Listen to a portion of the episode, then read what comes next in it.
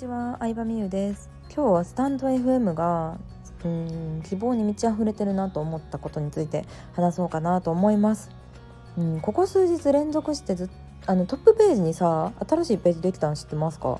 カテゴリー別ビジネスとか恋愛とかライフスタイルとかうんいろんなカテゴリーがあると思うんですけどそのカテゴリーごとに人気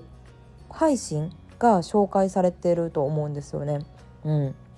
スタンド FM も、まあ、ランキング制度がないにしてもやっぱりうんそのスタイフ自体がチャンネルを紹介するシステムがないと広がりがなくなると認識したのか、まあ、人気チャンネルと、うん、最新投稿みたいなのをね、えー、紹介するようなページができたんですけど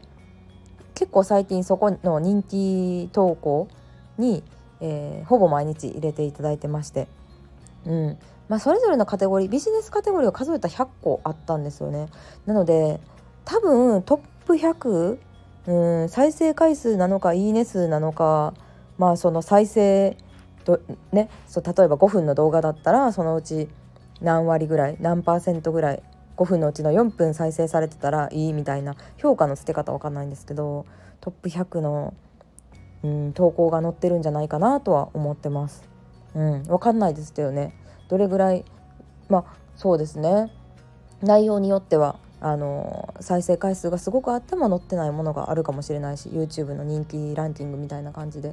うん、なんか一応ね基準はあるのかもしれないですけどトップ100が載ってるんじゃないかなと思います。で結構私の友達起業家の友達だったりとかお客様とかもスタイフやってる方が多いんですけど人気投稿人気配信にね、えー、掲載されてたりしてまあ、これ掲載される時は別に運営から連絡が来るわけではないんですよね。うん、ある時こういうあのコーナーができてるっていうのを知ってみたら自分のが載ってたっていう感じで知ったりとか、まあ、お客さんがね、えー、教えてくれたりとかもしたんですけど、うん、でも大体の目安私の再生回数の目安で言うと100ぐらいですかね一つの音声に対しての。まあ釣りの日とかに乗ることが多いんですよ。次の日の時点だと再生回数80回とか100回とかそれぐらいですねで数日経つと150回とか200回まで伸びるっていう感じなんですけど目安100回ぐらいで確実に毎日乗るかなぐらいの感じはしてますね。うん、なのででもそれって YouTube のね再生回数とかと比べるとすごいじゃないですか YouTube なんて100回再生されたぐらいだったら超弱小チャンネルっていう立ち位置だと思うんですけどスタンド FM だとカテゴリー別で紹介されるレベルなのでそのちっちゃい世界狭い世界の中で上なんかこう知ってもらうとか有名になるとか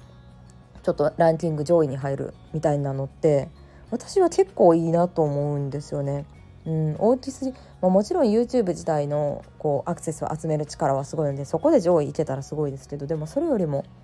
なんかありますよね牛けなんだっけ牛歩とえ？蛍光となれみたいな。鶏の頭になれみたいな。牛の尻尾じゃなくて、うん、ちっちゃい集まりでの上を目指すっていうのは。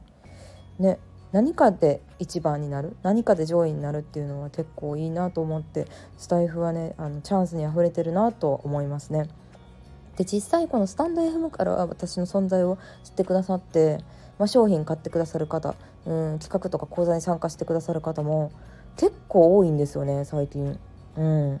なのでまあもちろん集客もしたいですけど、まあ、それ目的というよりかは楽しんで配信してるものが自分のサービスとかにもつながってて、まあ、人柄がね伝わりやすいツールとか私自身すごい合ってるなって思うのもあるんですけど嬉しいなと思いますね。うんまあ、そんな感じ実際にスタンド FM で、えー、すごく集客できてるので、まあ、集客したい人新しく開拓していきたい人新規のお客様に知ってほしい人にとっては結構合ってるツールなんじゃないかなっていうのは思いました。はいということで今日はスタンド FM の、えー、人気配信の紹介コーナーについて、え語ってみました。ありがとうございました。バイバイ。